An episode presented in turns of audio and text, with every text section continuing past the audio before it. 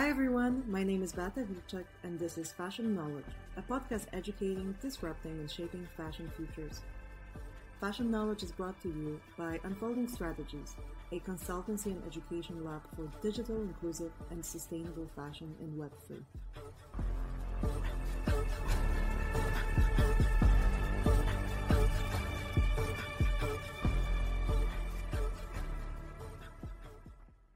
Hi, welcome everyone. This week our guest is Ivan Poupyrev. Uh, Ivan, it's a pleasure to uh, have you here with us today. Thank you. Uh, my pleasure to be here. Um, you're an inventor, a scientist. You're also an interaction designer, and as of this year, also a co-founder of Archetype AI.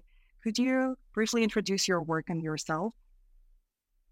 So my name is Ivan, and I kind of look at myself as um, engineer and inventor and scientist. I um, started working back in the days in virtual reality when virtual reality, and augmented reality was not really something people were doing.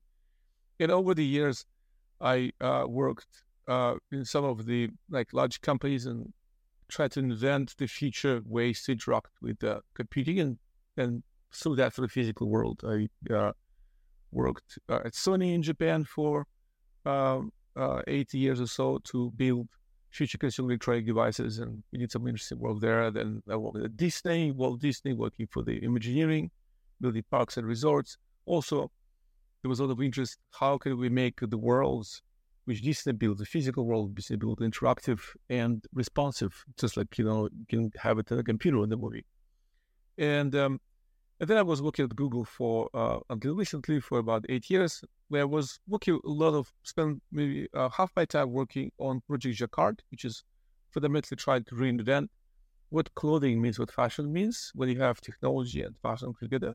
And Project Soli, which is uh, a new way to interact with the physical world environment using the radars, so the fundamental new technology. And uh, as of recently, maybe six months ago, we uh, a group of us from Google formed a completely new company called Archetype, and uh, we we will uh, start building a new new new new chapter of exploration about this topic. Yeah, I think we're gonna.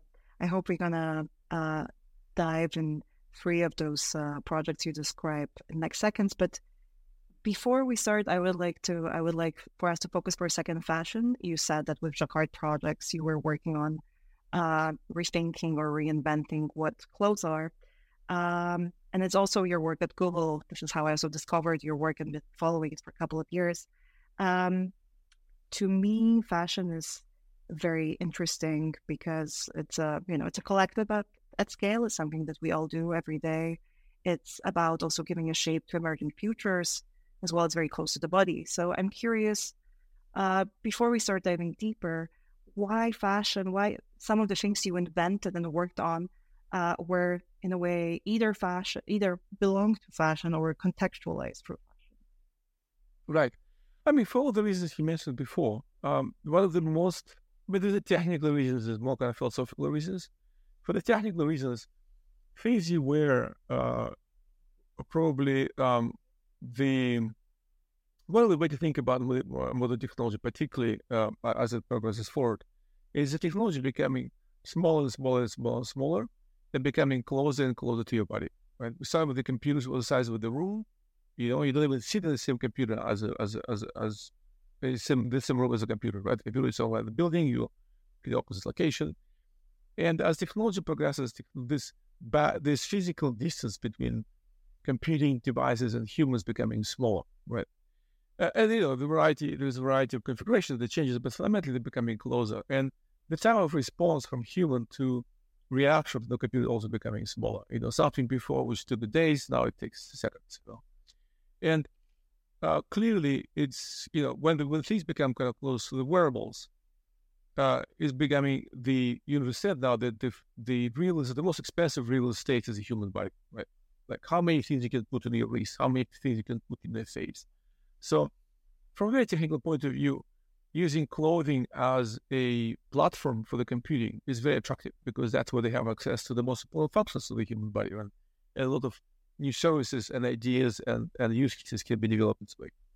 From a philosophical point of view, I've been always interested and always quite um, uh, quite fascinated by this, by the, um, but it's just physical artifacts human built, by human built artifacts, uh, because the, um, if you think about it, the, you know, the world's split in two pieces. Things which apparently naturally, the mountains and rivers and trees and everything else, and things people built, right?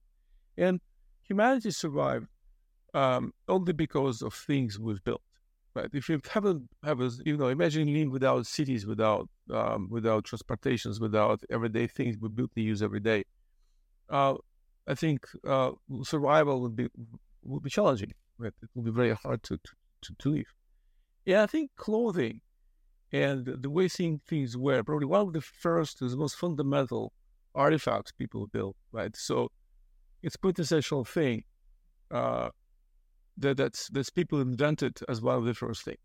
Uh, it's we can argue what was the first invented, you know, basket or or or piece of clothing. People it over it. We can argue, but definitely one of the first. If you see to the history of the humanity, is those most important thing like like a barrel, like a wheel, um, and and the the uh, you know the pan. Those things usually the one which is the most kind of significantly can significantly impact the, the combination of those things with new technologies kind of most significant impact to human civilization.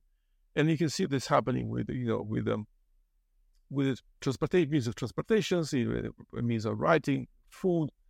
Uh, but fashion and clothing somehow stay kind of same, you know. The, it's the materials has changed and uh, things has changed, but they were less affected by the modern technology. So I was always wondering how can we merge this two? How can we merge? How we can take clothing and fashion to the next level, uh, where it becomes less of the um, a passive artifact you wear to protect yourself and you know demonstrate and you know show some some social social um, factors, but uh, becomes a uh, also infused with with the te- modern technology shit you can. So that's sort of my my, my interest in fashion in combination with this too. it's very interesting because it sounds like to you like fashion is a bit of a build part of building blocks for infrastructure for civilization to survive. And I bet that we will yeah, that we will get back to this body real estate metaphor. I'm very interested in that, but we can keep it for later.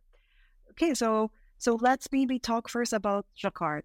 Um, what was it? How did it came about? Um, I would be very interested, particularly thinking in how you try to weave technology into textile, and then also how the idea of the of the sensor of the tag uh, came about. Okay, I don't. Well, yeah, thank you. So, so the um, I think one of the biggest part of the fashion, uh, which which is an apparel, uh, is of course the powerful aesthetic qualities of fashion right? The um, the aesthetics can little be separated from from from the fashion is about. You cannot treat fashion just really a functional component. And uh, I'm always was fascinated by by the by the cultural aspect as well. And most important thing of the fashion is textile. Uh, the um, the design of textile, the uh, both graphic design, but also material and you know structural is is extremely important for for the for the fashion. It creates the look and feel and appropriateness of seasons and so forth, right? If you look at the history of textile, is a different textile patterns which change. Uh, you know, there's a massive difference between tweed and you know and for example. So the classic. So what we, we decided to think about is it possible if you want to stay true to fashion, if you want to stay true to apparel production of textile, would it be possible to uh, stay you know, with well, basically it was idea to stay true to textile, which means that textile should be produced, smart textiles. We want to make smart textiles, textile assessing capabilities, the capabilities built in the textile, so that you can make uh, technology um, like completely invisible and, and wearable in a way um, like you wear the jacket. You have to weave technology into the textile the same way as uh, anything else. So you should be able to produce textile the factories which makes textile, right? You don't have to, because usual technological production, if you ask anybody in Silicon Valley, it'll be very simple. Take a piece of textile, slap a piece of technology into that, you know, either by gluing and stuff, and you're kind of, you're done. we felt that it's that's that's not the right way to go. Um, you need to uh, first of all this process of attaching technology to fashion uh, to a piece of textile would be quite challenging in general. Um, it's just um, additional step in production, which makes this more difficult. And the um, taking uh, so, so so it has to be natural to the fashion. You have to go take to the factory. You have to weave it to the factory and use any factory in the world uh, which produces textile should be able to use the technology because you have a massive manufacturing uh, facilities already built for fashion and for the um, um, production of textile. So in order to do that, we decided to go even deeper. So like if you want to use a weave a uh, technology into the fashion, you have to start with the yarn because the yarn itself has to be uh, withstand all the because the fundamental block of building textile has to withstand all the possible uh, complexities of you know weaving, washing, bleaching, uh, dyeing, because the textile goes through a lot of material, with a lot of steps as it goes through the through the production. So we started by building. Uh, so we, in fact, we started by designing our own yarn, which can withstand all these complexities of this textile. And then you know, it's uh, it was actually we built a very unique piece of yarn, very unique piece of technology which can withstand any kind of uh, weaving uh, technology, uh, jets, different jets. There's there's um, looms. We have a water looms. We have like power power powered uh, looms where you where the um, it's moves using water, using using using uh, using um, uh, air. So uh, you know the weight of the of the textile you know define how quickly it moves. This becomes wet becomes heavier. so we have uh, as you washing it it can break. So have to make it doesn't break when you're washing it. It has some pertaining kind of mechanical qualities but also should be able to easy to attach. So we we designed a whole new type of yarn then went all through manufacturing we worked in japan we did a lot of work in japan on that because um, out of all the countries japan has a very very very unique textile industry with unique capabilities which nobody else has so we did a lot of work in Japan building those textiles. And after that, we built collaborations with few um, uh, companies. We did uh, where we can t- where we went to them and said like, look, this is a piece of textile. Don't think about the technology. Think about the piece of textile. But just like you know, nylon was was new at some point, or other kind of textile was. This is kind of new material for you to think about how you can make a new kind of garment. So again, we try to go from classic technology-driven design to clothing, to the um, apparel-driven design uh, of, of of the smart. So yeah, so that's so we're working with Levi's after that, and uh, Yves Saint Laurent with the Samsonite and Adidas to build this example exemplar of product where this naturally built technology can become part of the manufacturing process of the textile and use it. You can use technology just like use buttons and and and, and uh, zippers and everything else that was kind of the basic concept to make sure that the smart garments are done by people who create garments and not by people who invent technology. Okay, and then for someone who never saw a video of the Jacquard Levi's jacket, so what then does it do? I have this textile. I'm a designer. Uh, I made a garment, and then from a from both, let's say, designer perspective, fashion designer perspective, and user perspective, what what does it what could it do for me? What were the what were the main applications?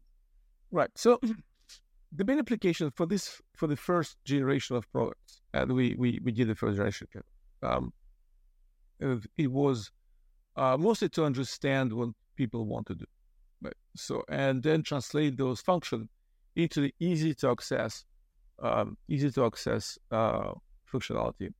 In early stage of of, uh, of, of this project for Jacquard, the basic concept was that uh, people should not be using their mobile phones. People should be, and, and people shouldn't be spending all the time typing and, and constantly distracted by that. Uh, the, the mobile phone can be in the bag or in the pocket. And once you put it there, it's already, if you think about it from that perspective, you take mobile phone and put your, your phone in the jacket, it's already becoming smart jacket. It just doesn't know about it. Right? So we want to make a smart jacket, a smart bag, or smart shoe, which actually knows about it, right? So we, uh, so whenever you put a phone into your pocket, it activates um, some part of your jacket which becomes sensitive to your input. And then with the simple gestures, you can control your phone without having to take the phone out of the out of the bag. So if you having if you have a headphones or if you have a um, the very first product, for example, was a, a, a, jacket done for the biking, and it was done with Levi's. They have this line of products for for uh, for biking, which is very thin denim or denim-like product, where you can go uh, bike through the you know through the during the rain, during the uh, during the bad weather, through the New York City. It was um, made of denim. It was very breathable, and yet it was weather resistant. So you can you can do stuff. And uh, the kind of the concept was, you know, you bike through a city, and you say a um, a delivery manager, a city, you know, a messenger, right? You're driving with a bike trying to deliver stuff, and you get a phone call from your boss trying to take your delivery. You should be able to accept the phone while you're on the bike and trying to navigate the street, not having to stop under the rain, click on the phone. Uh, phones get lost, phones get dropped. So we built a on a sleeve that was a woven piece of of fabric, of uh, smart fabric, which in the denim, where you can understand simple gestures like swipe, swipe up, swipe down, tap and double tap. Uh, also, there was a piece of electronics built in which provides vibration and, and visual feedback LED. So whenever for phone call comes, you can see it, you can feel it through vibration and on with LED on your, on your sleeve, and you can make the basic function. You can reject the phone, you can accept the phone, uh, or you can send to the to the to, to the to the uh, to the voice machine, right? So, and um, and you can program basically this universal patch on your on your sleeve to do anything you like. It can, it can be it can be uh, on the phone. You can re- record it to control the music, control the map. It can give you map directions. It can can give you um, uh, next next appointment, connects the calendar. You can you can configure this stuff any way you want. The most important things that you um, you need to do with the phone. So it's sort of like almost like a bookmark. Most most important things to activate it or respond to them where they come. So so we saw that was basically at this particular combination, this particular product, we saw the garment as an extension of other critical infrastructure you have. So it becomes connected. It's the proper connected. It's not really smart garment, but connected garment. You connect it to your your your phone.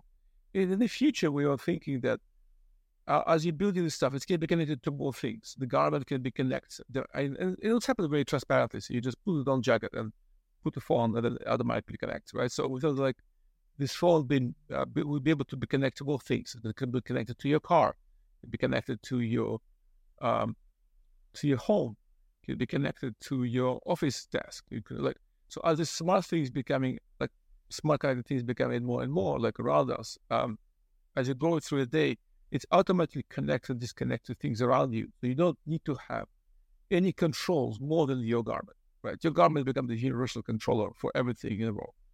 This also I have a question because I'm thinking that this is very fascinating, but it kind of, and I'm, I'm very curious when doing, uh, you know, user research and thinking, as you said, how people would interact, how people would use it.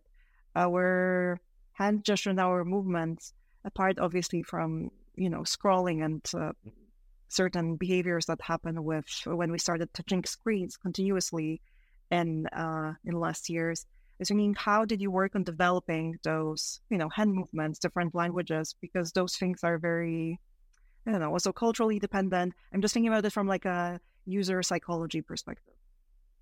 Right, right, right. So, um, it's um, it's a very good question, and it's the something we um we spend a lot of time arguing internally, right? So, um, because technology obviously can do anything anything you want, and um, there is a a um, you know argument was um, should it remain the, the, very basic discussion was should it be similar to the something you do with mobile phones?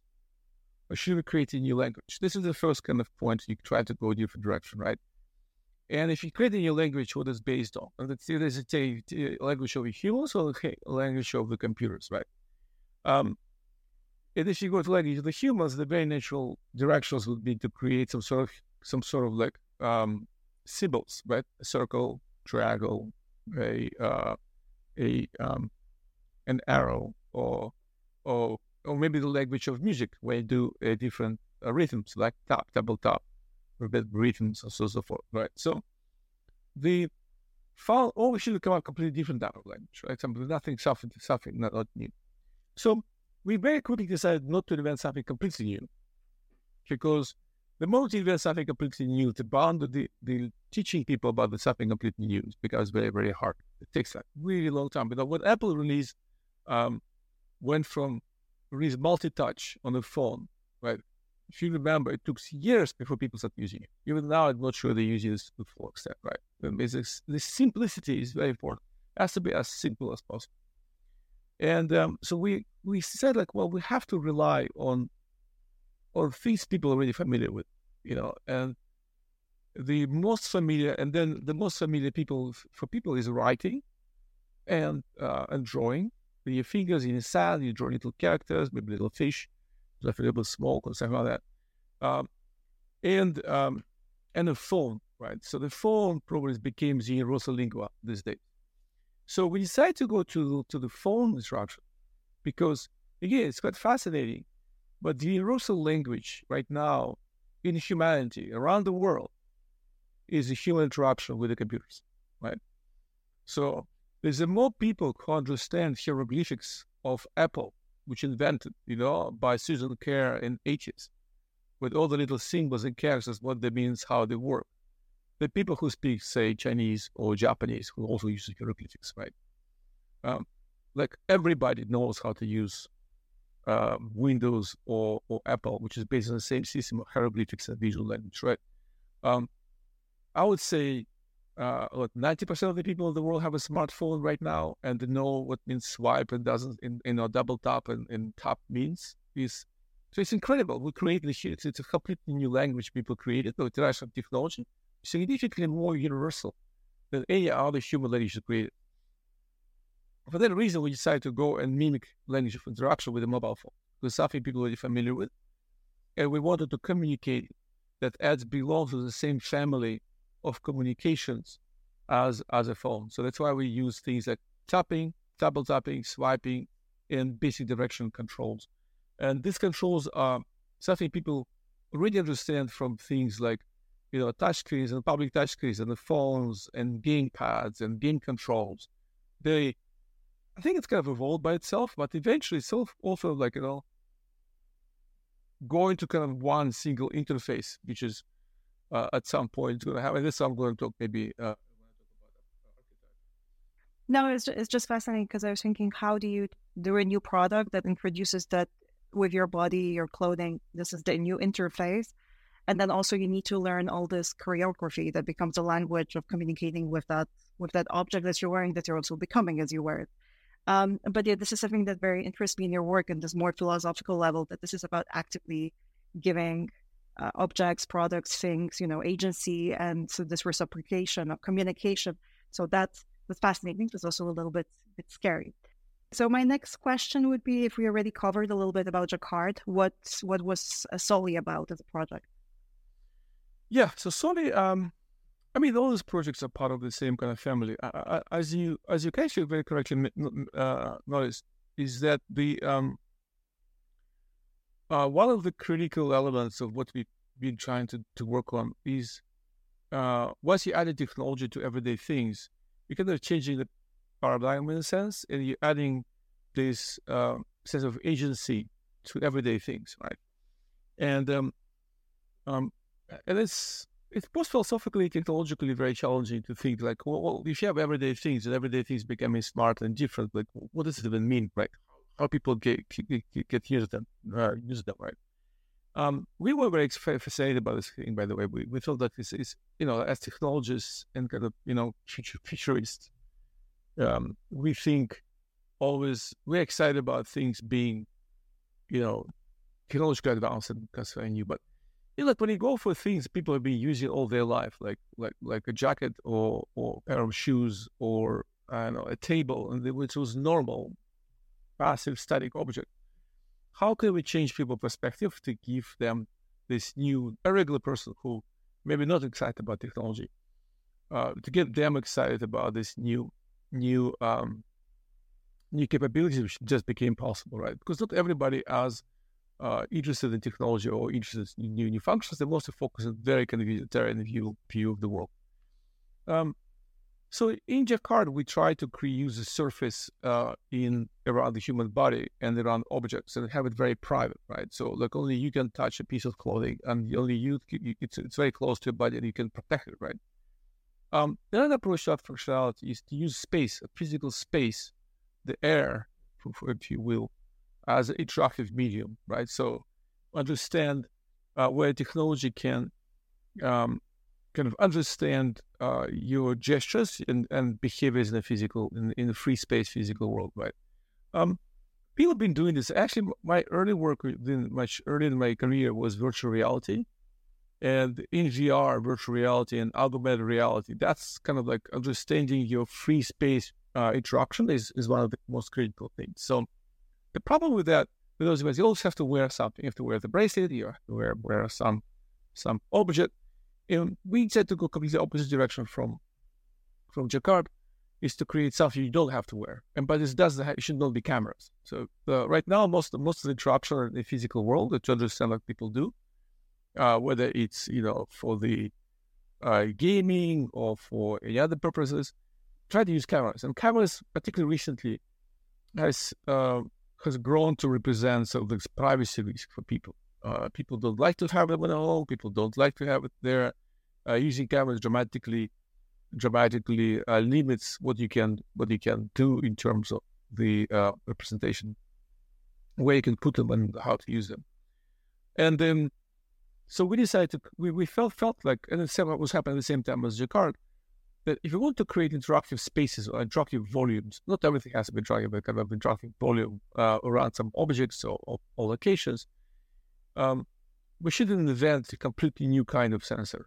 We should not go and try to, and this is kind of the opposite from what we had talked before when they do the Jacquard. We try to mimic these technologies and we're going to build a whole new kind of sensor. And we decided to build, uh, the project Soli became that sensor.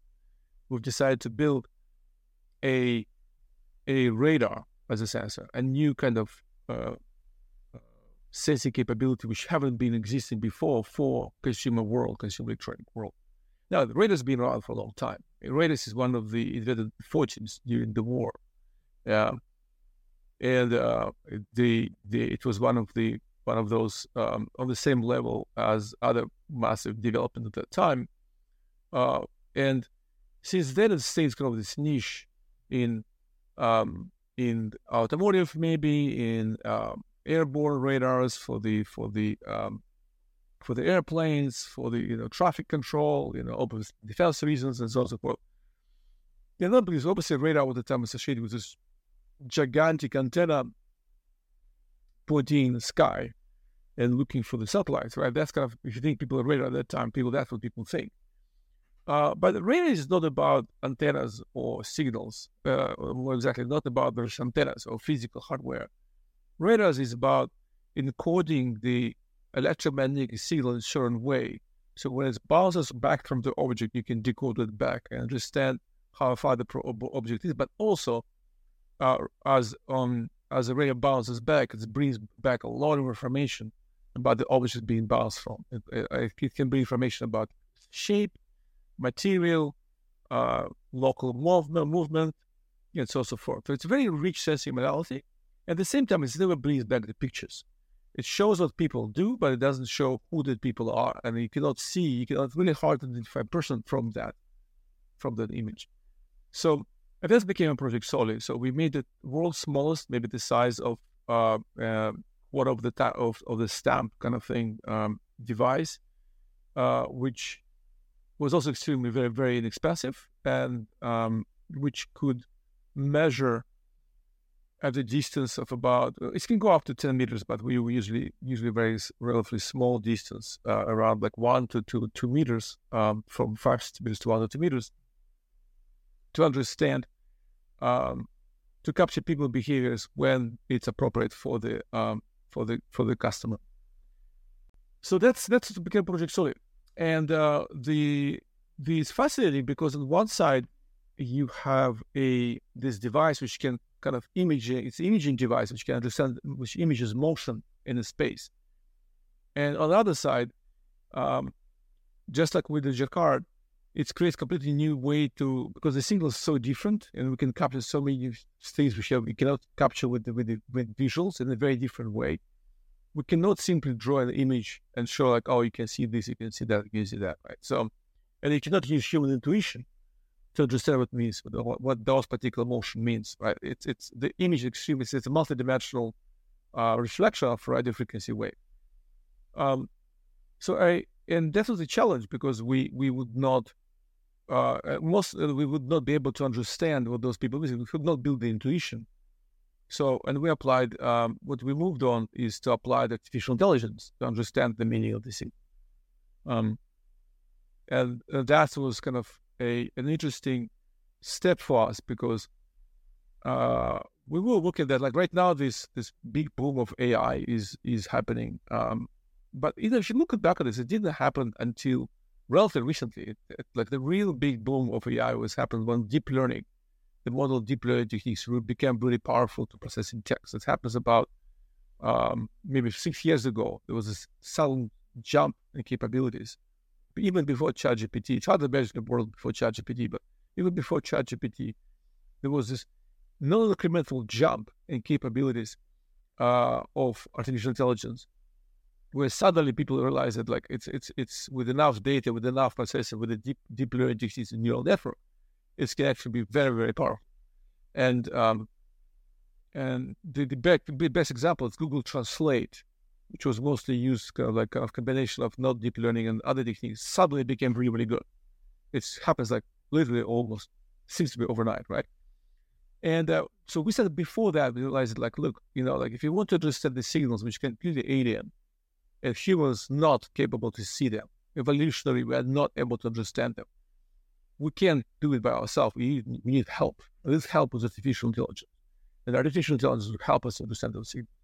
So this project slowly became about three things. It became building new sensor, understanding how the interaction would happen in the physical world, uh, where things moves around and, and kind of and people's gestures, motion, and tiny different variations of their heartbeat can be captured and be used to control the systems. And the third one is how to build artificial intelligence system which understand this alien language or alien signals which nobody else can understand. Um, so this is what became Project Soli. Ah, it's it's very it's very interesting, especially with this um, understanding interpretative uh, model what is happening. So, what would be an example so somebody can like uh, understand that? What what could be like a tangible, understandable example of that? Well, the very first product we released, I mean, this the um, I, I just want to maybe step back. One of the kind of dreams of kind of like uh, quintessential kind of goals of interaction design, right, is to build computers which don't have the interface, right? So that's the interaction designer's want, because what you really like you really, um, or you have interfaces when interfaces help, right? Um, when you have a pen and you draw on the paper, right? Um, the the act of drawing. So this is two parts of it, right? One part of it is the you want to kind of transfer your intent, what you want. You can transfer that into the kind of a representation which can be shared with people. That's why we write right? We write something to sh- to communicate, to tell somebody else, right? You, um, or to ourselves, like to record for posterity our notes, our thoughts, our like something to get, right? So it's all about communication, externalizing your thought on your intent, right? There's a second part of that, right? The second part of that is that the, the act of writing, the act of doing something, gives you new ideas and gives you new things. Tools are not just one directional tools for taking what you said in my head and externalizing this into the piece of paper on, on a screen. Tool, tool, these tools are also a an engine for creativity, right? They kind of spark the thought as you draw, as you make something, as you cut, as you as you write, the new thoughts coming up from mechanical motion of, of the hand. So um, this is where we. It's about the process, right? So, and um, so it's so there, there is this this this this, but this creates tension, right? Tension design interaction. On one side, you want to be to create a process where your intent and what you want to say is being translated into the output as efficiently as possible, right? This is this is a, you, don't want to walk around with this whole thing. You just want to get out, right?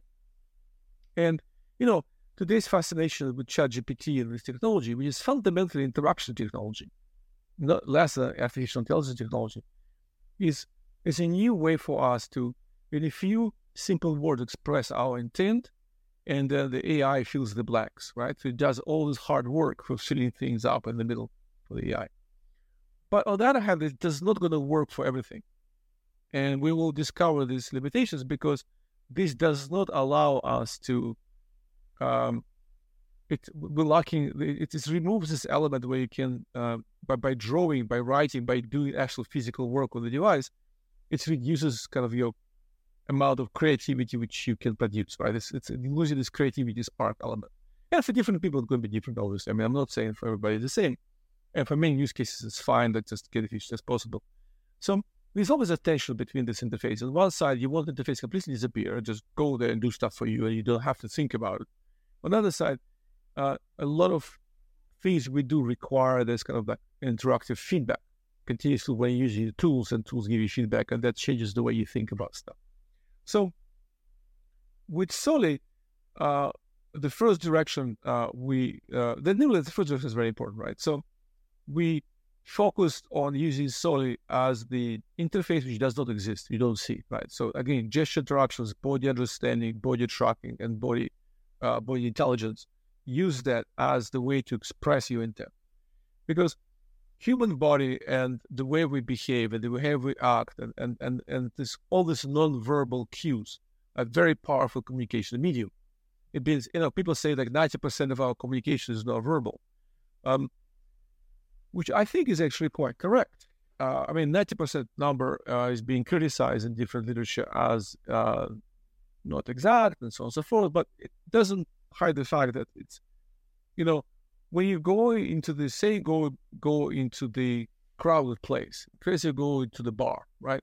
Just by moving into the bar and looking around, you already understand what's going on just by how people behave in the bar. Who is together, who is by themselves, who is, you know, just just reading newspaper and just busy who is, you know, looking for companionships or who is want to, uh, you know, like just by, by by looking at the at the at this at the uh, everybody in the room, you immediately have an idea what's happening. Same thing with the office or meetings. You go walk into the meeting, you immediately know the atmosphere of the meetings, what's going on. Is it tense? Is it friendly? Is it relaxed? If people working really hard, like all of that, you got to get get it from body language of the people, right?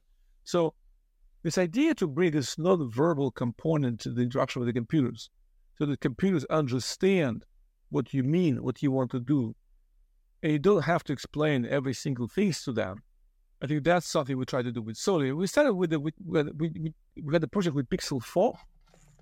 Uh, Pixel 4 was this phone, my hand now.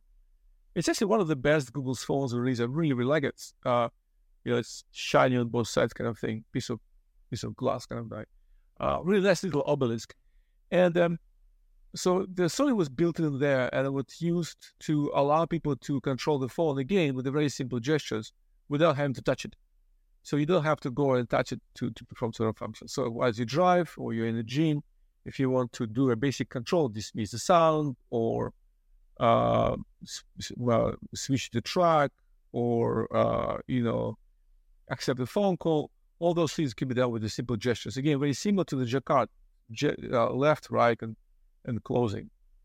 It has. Uh, it was very early stage, by the way. It was very early attempt to build a language. And some of the use cases were very, very natural.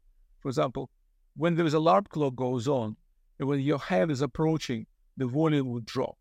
And this kind of nice, uh, nice sort of like analog, um, analog qualities of the sensor, which gives us um, very kind of like uh, implicit versus explicit interaction, right? So gesture and touch is explicit interaction. It's interaction you need to think and you do.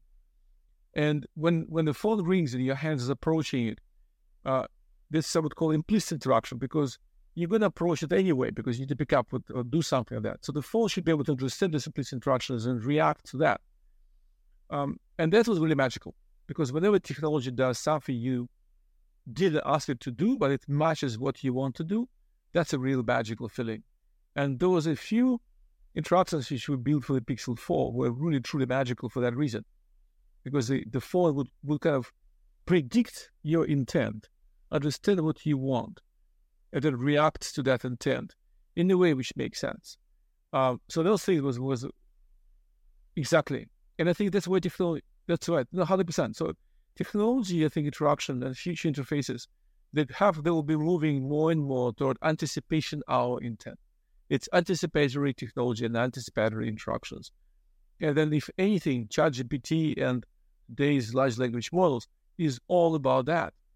If you think about it, it's you writing uh, by writing a couple of words, you know, draw me a giraffe with uh, with a you know with with a party hat um, to the DALL-E. What it does is try to anticipate what you really want, right? And it draw you the giraffe, right? Um, it's all coming down to that. It's anticipatory technology and anticipation of people intent uh, and giving them something which makes sense. And that's why it feels so magical because you don't because we're so programmed to tell exactly what needs to be to spell out every single thing to technology, explain every single, you know, cross every T and dot every, uh, every E. And then when technology can fill the blanks for incomplete message, that's what makes like, technology break.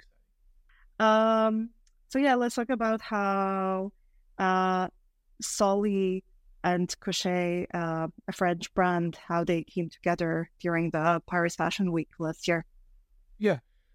Yeah, Cochet um, you know, because I work with Jacquard and uh, we we kind of like people, uh, we had like both we we, we have a first we grew kind of like cultural understanding of how the fashion companies work and what it, what it means to work with fashion company, which is very different than for working with technology companies, very different types of mentality and the process is different. So uh, that was definitely uh, some one of our kind of superpower of my team at that time, and um, and so we we the Cochet brand approached us and they were looking for, um, again, this new expressive tools to express uh, their creative creative view, creative ideas in the form of um, in, in, in, the form of fashion.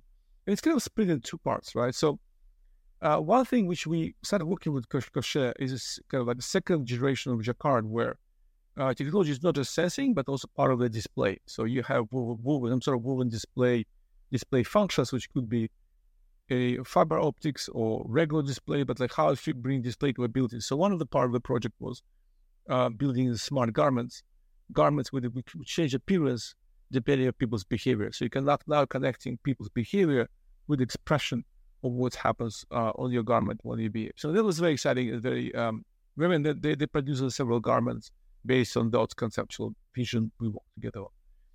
And for the Soli, this this fact that the technology is so um, first of all, it's obviously private. It doesn't capture.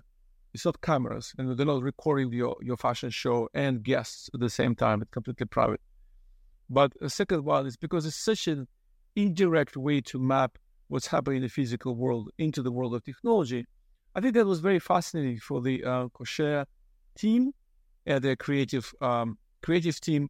So we we use technology to create sort of this digital shadow of the of the model moving through the through the uh, uh, the fashion show. So as they move, the radars would, would be installed on the bottom of this of, of, of this entire like walkway, and um, and then they would they would together cre- they would they would create this image, a cloud of of motions moving on the screen, which is basically this big screen behind behind behind the walkway and other screen, gigantic screen the entire length. And then there was sensors installed underneath the um, the podium. And as the person moved, it's okay this cloud of this person moving next to it. And every motion of the person, the moving hands, the moving body, would move some of the particles. It's almost this particle cloud directly mapping physical motion into these particles. And those particles were, were changed into the uh, 3D elements or to the um, to the little um, uh, icons or emojis, uh, rockets and smiley faces. And so overall, it's created this like really incredible um, symbolic experience for people watching both clothing, people move around, and and the space behind it.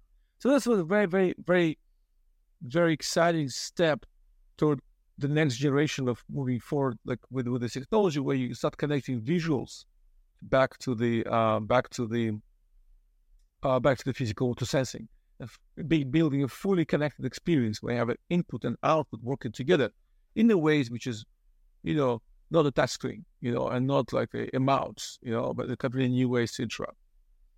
Hmm. Yeah, I saw the videos. That was great. That looked that that looked very uh, very interesting.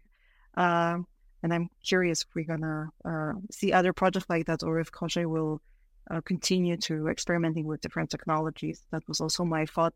And what level the brands engage with technology. We saw lately the AI wearable pin also being uh, presented on the catwalk. So, so I always wonder how how technology enters the garment. Is it is it for I don't know creating new experiences and utilities, like like you said with the card, or is it sometimes about this like performative aspect, or is it about the newness in technology?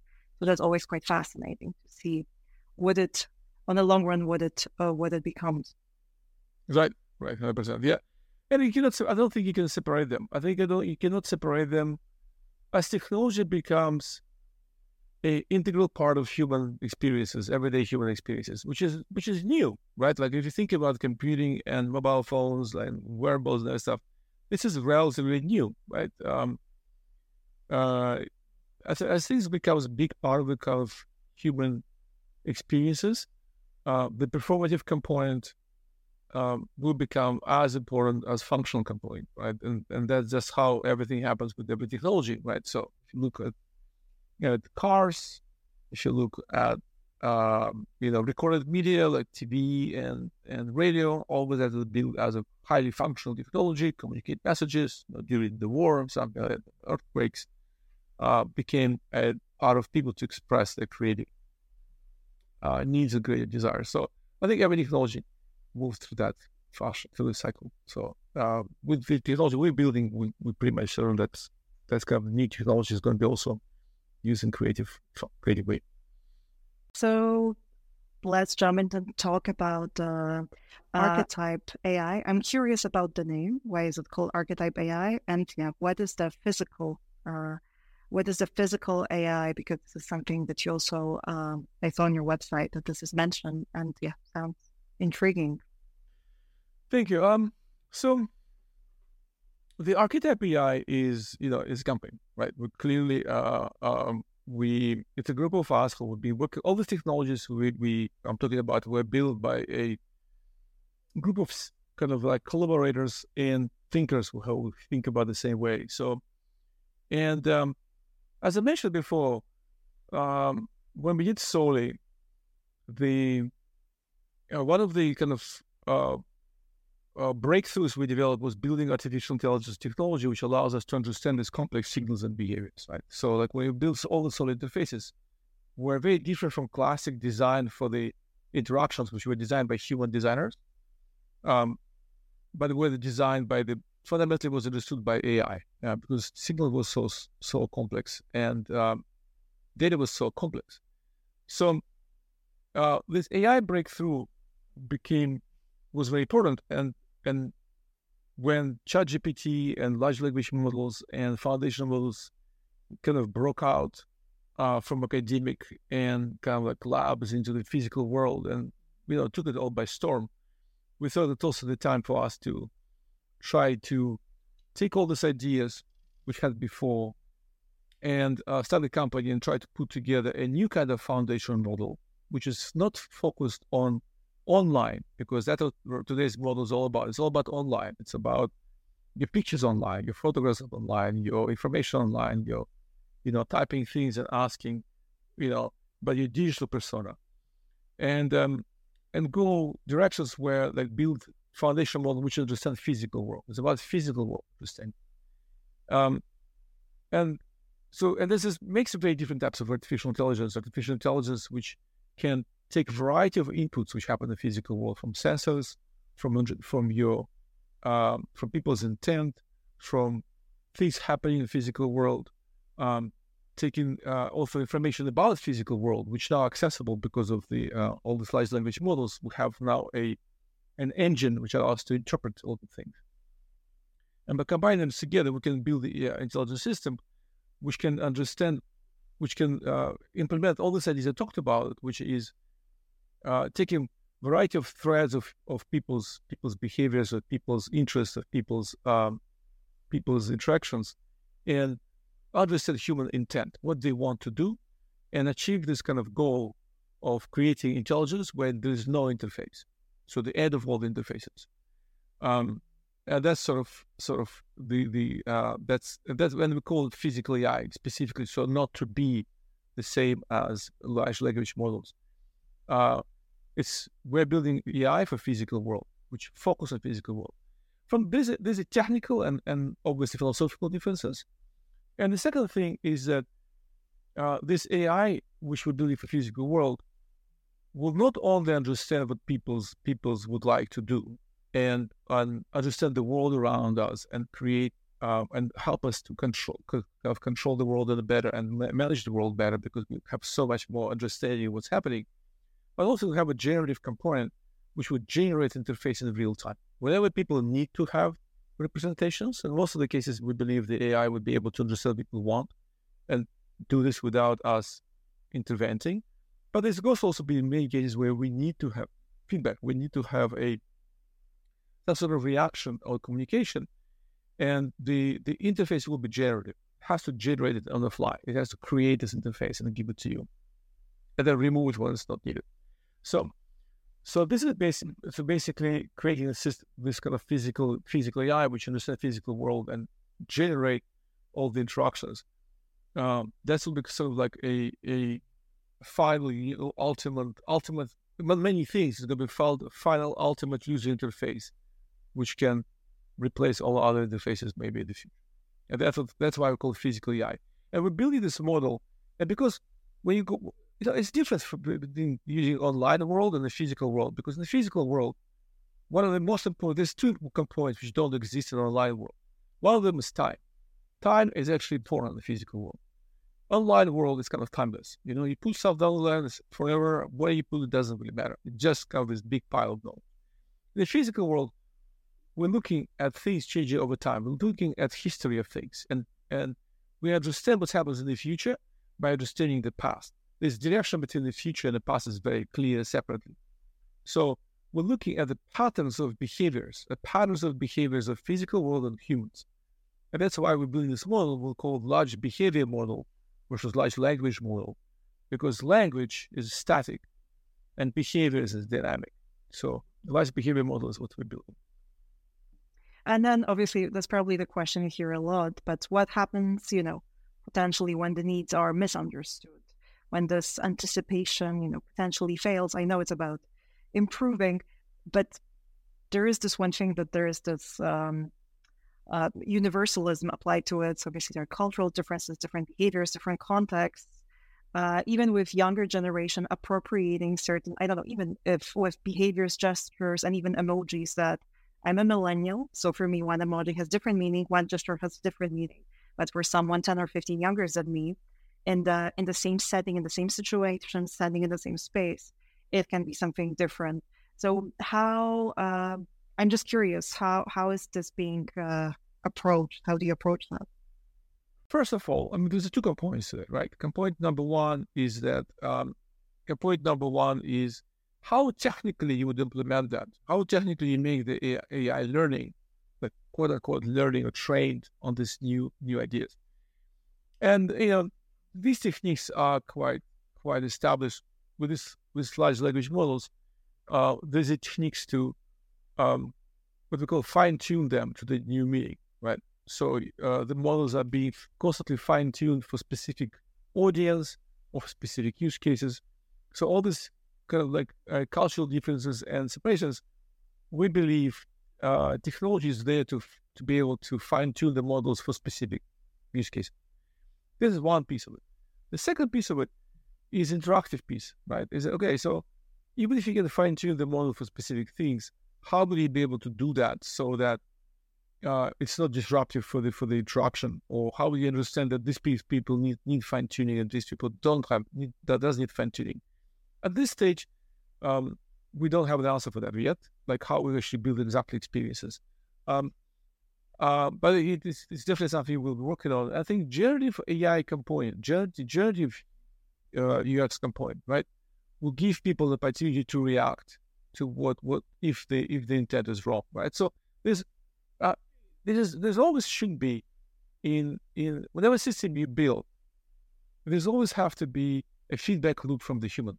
There's always have to be able the opportunity for the humans to come back and correct or go back, step backward, and restart the game, right? So this this uh, or uh, this feedback loop, which allows people to correct mistakes, is very important. Uh-huh. Okay, that uh, that that makes sense. I also I also said that I will come back to what you said about body as real estate as a as a land, and I'm also thinking about surveillance and privacy. So, um, is it is the body still my body? Is it a sovereign body, or is it the body that only coexists in relationship with technology? And let's say not now, but in, I don't know, 10, 20, 30, whatever years, uh, however far we go in future, um, how how can how do you how do you imagine it? Do we do our bodies physically coexist uh, in this embedded interaction? How do you see it? It's um I mean, how far how far in the future you want to go, right? I mean, it's hard to say. Um, the um, twenty years. You know, don't think it changed in twenty years. Twenty years ago, there was no iPhone, right? So let's just, just remember that, and and no, no mobile phones was like pretty clunky. And there is a um, as I as a as a technologist and futurist, I think um, I feel technology would help us to uh, live longer, better, and and and more fulfilling life if we do if we use it the right way. And then the opportunity to use technology to improve our body is already there, right? You you have um, implants, you have different different devices which helps you, and pacemakers. Those are all those examples where you're giving away some of the control of your body to machines, but not just to machines, but also to other other other other people, right? So the doctor decide what implants to put there, right? And in this respect, our body is already not, is already not our body necessarily completely, right? So we, uh, our body believes uh, we we we already kind of like giving control body to the doctors, right? Who decides what needs to be done, what doesn't does need to be done to the to the society in general, right? Which decides, you know, your behaviors in the, in the public spaces, right? It's not they are prescriptive and prescribed by the uh, cultural norms, but also by laws and regulations. So the questions becomes is no, so in this respect, we're already not completely um, private and completely self-included individuals, right? So we're already we're already sharing everything uh, pretty much uh, about ourselves, just with this particular, but but with particular government government bodies and, and corporations and so on and so forth. I think the questions comes not necessarily about and technology. People look at this technology as some sort of often fa- kind of fascinated by technology capabilities and imagine what if this technology do A, B, C, and D. Um, but I think this is not a question of technology does, but what we as a society decide technology should do, right? Because technology is a blunt object; it do whatever it, humans ask it to do, right? So if the government, um, uh, as in a cultural society, uh, it's it's for us to decide what what what the technology is going to be do, and it comes down to the question of trust.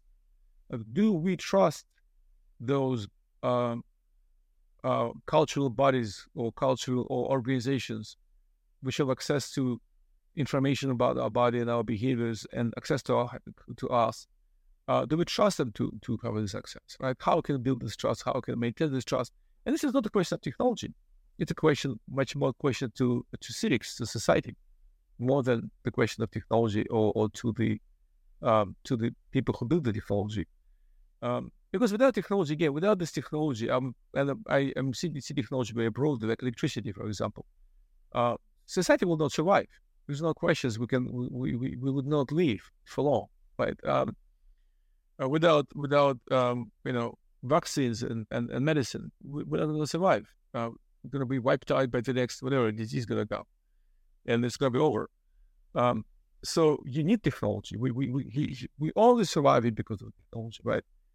Uh, the uh, the the the question is like how we as a society um, uh, sort of regulate and, and, and use technology to the bed without stopping the progress because once you stop the progress it's not good.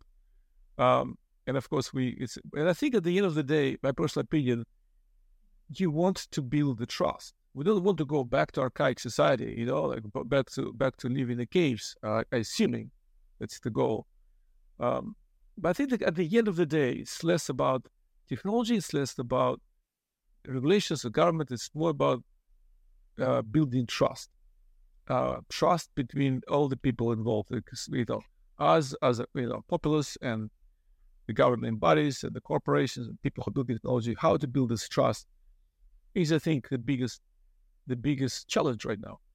And um, I don't think it's technology question, something else. Yeah, how to uh, how to have a hope and trust in humanity. It's definitely a big question, but I think that would be for another another conversation than today. Um, another another recording today. Well, I think we can uh, we can end here on a hopeful note that we can hope for the for the better. Definitely, what you said make me think a lot about mainly about philosophy, about uh, such concepts as necropolitics by Achille Mbembe. So anyone who listened to it can read about it more because I think it's very relevant. Uh, or yeah, actor network theory, somehow very philosophical references You made them come to my mind now. Uh, and I'm not a philosopher by no means. Um, but yeah, thank you so much. It was it was a great conversation. It was a pleasure. If you like this podcast and you would like to see it to continue, as well as receive more information from Unfolding Strategies, please visit unfoldingstrategies.substack.com and subscribe, where you will get access to our recent insights, reading lists, and podcast episodes as well as archive of past newsletters, talks, and episodes. Thank you for listening.